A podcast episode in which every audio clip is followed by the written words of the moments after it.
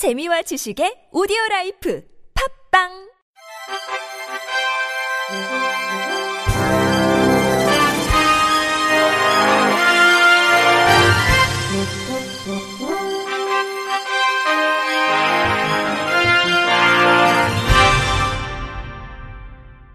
청취자 여러분 안녕하십니까? 3월 첫째 주 주간 KBIC 뉴스입니다.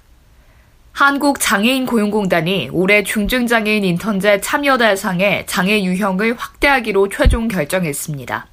지난해 배제된 시각장애 유형이 추가돼 총 10개 유형으로 진행될 예정이며 한국장애인 고용공단은 2019년 중증장애인 인턴제 시행 안내문을 홈페이지를 통해 게재한 상태입니다.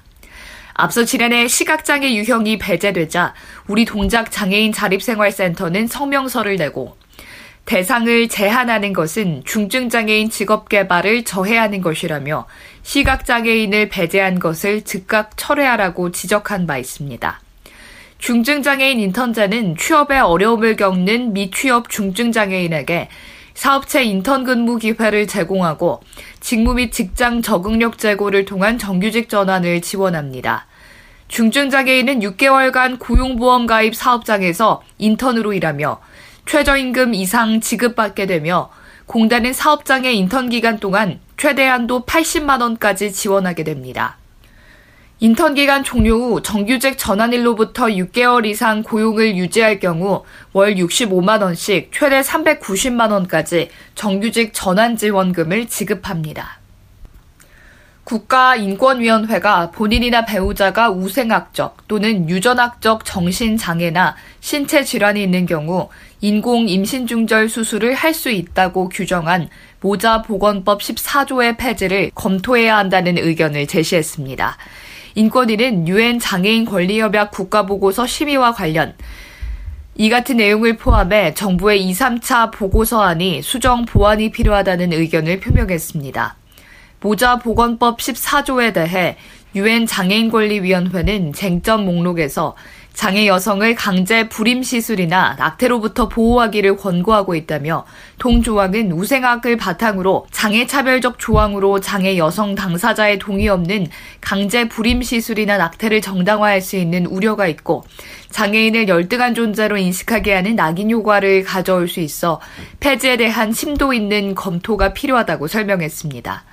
인권위는 유엔 장애인 권리 협약 이행 강화를 위해 장애인 단체 등과 간담회를 개최할 계획이라며 이를 검토 반영한 독립 보고서를 작성해 제출하는 한편 내년도 심의에 참가해 인권위의 의견을 설명하고 심의 내용을 모니터링할 예정이라고 전했습니다.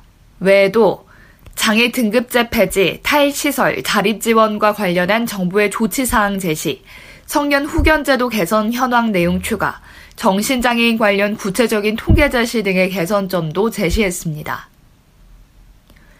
과학기술정보통신부와 한국정보화진흥원은 장애인, 장노년층, 농어민, 저소득층의 디지털 정보화 수준에 관한 2018 디지털 정보격차 실태조사 결과를 발표했습니다. 디지털 정보격차 실태조사는 정보 취약계층의 PC, 모바일 등 유무선 정보통신기기, 인터넷 이용 등 디지털 정보의 접근, 역량, 활용 수준을 측정하는 것으로 이번 조사는 전국 17개 광역시도 15,000명을 대상으로 1대1 면접 방식으로 진행됐습니다. 실태 조사 결과에 따르면 일반 국민 대비 정보 취약계층의 디지털 정보화의 수준은 68.9%로 전년 대비 3.8%포인트 향상됐습니다. 조사 부문별로는 취약계층의 디지털 접근은 91.1%, 역량은 59.1%, 활용은 67.7%로 특히 역량 수준은 전년 대비 7.2%포인트 가장 크게 상승했습니다. 취약계층별 디지털 정보화의 수준은 저소득층이 86.8%, 장애인이 74.6%, 농어민이 69.8%, 장노년층이 63.1%로 나타났습니다. 국립장애인도서관이 신규로 개발한 장애인 접근 전자책 viewer 서비스를 국가 대체자료 공유 시스템을 통해 시작했습니다. 이는 전자책 국제 표준 포맷을 활용한 전자책 서비스로 약 2,250여 건의 자료가 제공됩니다. 전자책 서비스는 장애인을 위한 별도의 대체 포맷이 아닌 포맷 또는 매체가 아닌 일반 전자책 파일을 활용해 서비스한다는 특징이 있습니다. 이로써 기존 제작 기간보다 3배 정도 단축할 수 있으며 정보 접근성 향상에도 크게 기여할 것으로 도서관 측은 기대했습니다. 또한 전자책 이용자를 대상으로 OX 퀴즈 등 관련 이벤트들도 마련했습니다. 영유아에게 발달 장애를 조기에 발견하기 위해 정밀 검사 지원 대상이 확대돼 올해 1000명이 추가로 검사비를 지원받게 됩니다. 보건복지부는 영유아 발달장애 및 정밀 검사 대상을 기존 의료급여 수급권자, 사상위 계층 건강보험료 부과금액 하위 30%에서 건강보험료 부과금액 하위 50% 이하로 확대한다고 밝혔습니다. 하위 50% 이하는 직장 가입자 기준 11만 5천 원 이하, 지역 가입자 기준 7만 8,500원 이하로 이를 통해 올해 1000명이 추가로 지원받게 돼 대상자는 2,000명으로 늘어납니다. 영유아 발달장애 정밀검사비 지원 사업은 조기 치료 및 재활로 연계하고 영유아의 장애 유병률을 낮추기 위해 건강검진 발달 평가 결과 심화평가 권고 판정을 받은 영유아에게 발달장애 정밀검사비를 지원하는 사업입니다. 검진기관에서 발급한 영유아 건강검진 결과 통보서나 주소지 관할 보건소 발달장애 정밀검사 대상자 확인서를 지참하고 시도 지정 의료기관이나 원하는 의료기관에서 정밀검사를 받을 수 있습니다. 지정되지 않은 의료기관을 이용하는 경우 본인이 검사비를 먼저 지급한 후 주소지 관할 보건소에 청구해 환급받을 수 있고 지원 비용은 발달장애 정밀 검사에 직접적으로 필요한 검사 및 진찰료 등 최대 40만 원입니다. 한국장애인재활협회가 이달 31일까지 터키 이스탄불 국제 마라톤 대회 참여자를 모집합니다. 터키 이스탄불 국제 마라톤 대회는 참가 인원, 기록, 규모, 안전 등 다양한 분야에서 심사해 최상급 대회에 주어지는 등급인 국제 육상 경기 연맹 골드 라벨이 붙은 대회입니다.